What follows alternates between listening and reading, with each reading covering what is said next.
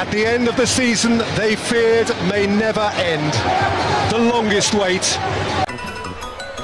It's eight. This it's is ridiculous. eight, and it's absolutely embarrassing for Barcelona. And Coutinho's come off the bench on loan from Barcelona and scored two against them. Milan 4, Juventus 2, Ante Rebic segna ancora lui, Ante Rebic For the 19th time in their history, for the first time in the Premier League, in the never to be forgotten year of 2020, the champions of England again at last. Liverpool. Здравейте! Вие сте 6 епизод от трети сезон на Топкаст. Записвам епизода на 26 януари, а ето какво накратко ще чуете в епизода. По-интересно от турнирите за купите на Италия, Англия и Испания. Как върви сезона за Левандовски, Халанд и Луис Суарес. Интересни факти от последните матчове в Европа. Какво става в Фентази Премьер Лиг. Малко зимни трансфери, кои мачове да следим през седмицата и отговори на вашите въпроси. Благодарим ви, че сте с Топкаст. Започваме!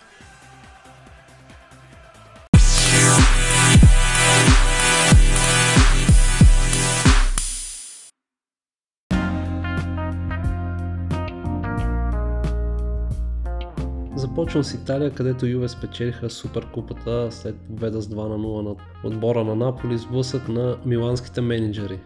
Пиро надви Рино Гатузо и след загубата на Наполи от Верона през уикенда вече започва много сериозно да се говори за уволнение на Гатузо. Ще го следим, ще видим. В интересен сблъсък за купата на Италия, Андрей Галабинов и Специя отстраниха Рома за купата с 2 на 4. Галабинов отбеляза първия гол и асистира за втория. Рома успяха да се върнат в матча, но след продължения, два допълнителни гола на Специя ги класираха за четвърт финалите.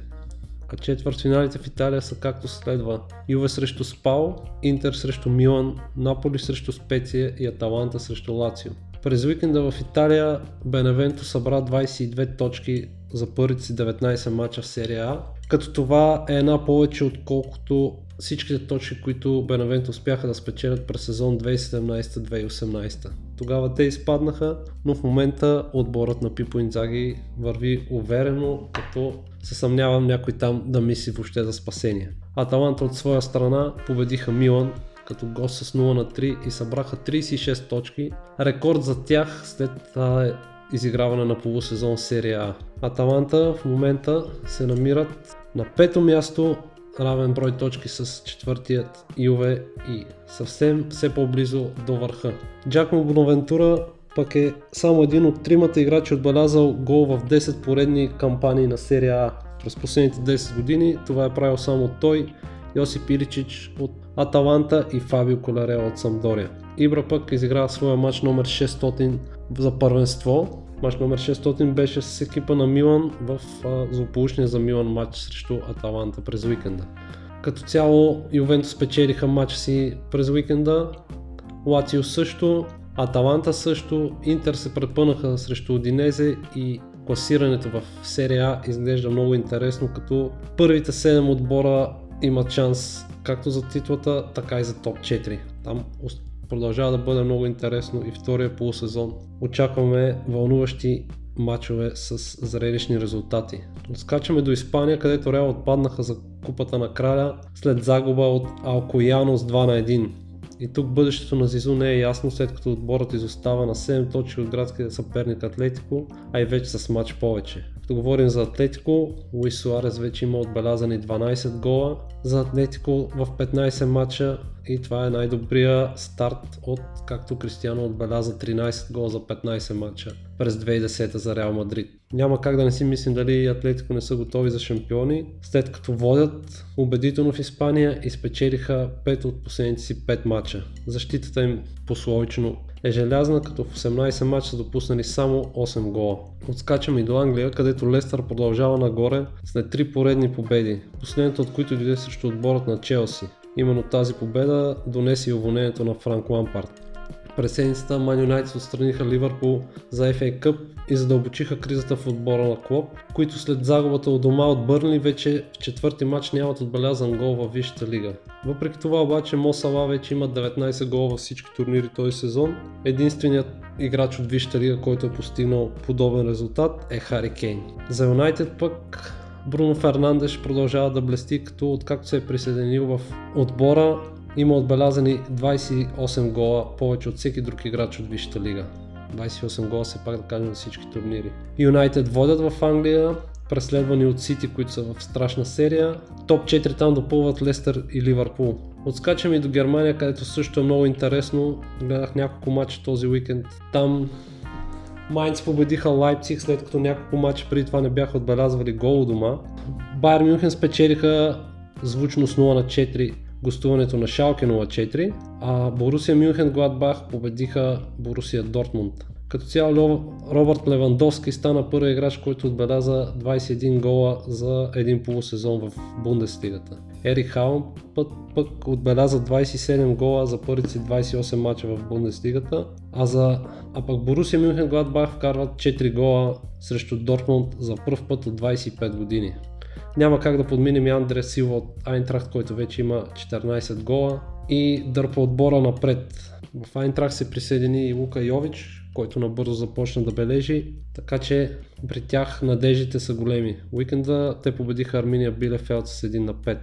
Още малко за Робърт Левандовски, който е първи играч в историята на Бундеслигата, който успява да отбележи 8 в 8 поредни срещи като гост. Преминаваме набързо и до Фентази Премьер Лигата, където се изигра един, може спокойно да кажем, двоен кръг, който то, в Топкаст лигата беше спечелен с 132 точки и от Симеон Митев, който в момента се намира на 13-то място в Топкаст лигата.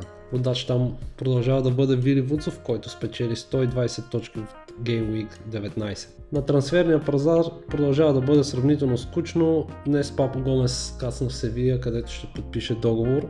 Лука Йович се завърна в Айнтрахт и почна да бележи, а Фикайо Томори премина от Челси в Милан. Трите мача, които ви препоръчвам да изгледате тази седмица Започваме с дерби Дела Мадонина. Още днес Интер и Милан излизат в четвърт финал за Купата на Италия. На 27-ми Евертън и Лестър ще мерят Сири в матч от Висшата лига. На 28-ми предстои поредното дерби от Висшата лига. Тотнам срещу Ливърпул един бонус матч. На 30 януари Арсенал приема Ман Юнайтед.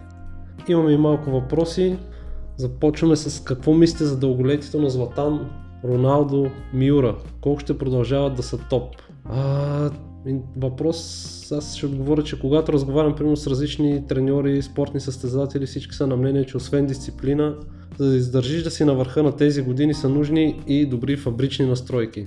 Златан ще стане на 40 и в момента е с основен принос за възраждането на Милан, но и той вече не издържа на физическото натоварване. Според мен максимум още един сезон на това ниво съм склонен на предръка. Относно Кристияно, той спокойно може да изкара поне още 4-5 години на това ниво, предвид физиката си. За Мюра при него няма някакви очаквания за особено представяне, но да играеш професионален футбол на 53 години си е подвиг. Следващия въпрос може ли да спрете да хейтърствате по Хендерсън? Ами, следващия път, когато явката гостува, обещавам да го питам дали може да спре, но не мога да обещая негово име. Още за Хендерсън. Може ли този път да кажете нещо хубаво за него? Разбира се, че може. Той е от школата на Съндърланд. Поредния въпрос ще ходим на парад Милано пак да питам. Обсъдихме това и в предишния епизод, но май не отговорихме конкретно и затова получаваме фоллъп. Ами не, няма да ходим. Няма вакцини, а и вече много се оплете топ 7 в Италия, така че за момента няма изгледи. Няк... И последния въпрос. Някакъв коментар относно 20-те години затвора за Марио Метушев. Тук коментар, просто много тъжна история. Скандал с тютюнев бизнес, предателство и неуспешен опит за самоубийство. Историята е много тегава и не ми се иска да навлизам в нея. Еми, толкова за 6 епизод. Благодаря ви, че го слушахте до края. Ще се радваме на фидбек в Twitter, Facebook, Instagram. Пожелаваме ви весели футболни емоции и до следващия път. Може да ни слушате на всички подкаст платформи. Благодарим ви, че го направихте и днес.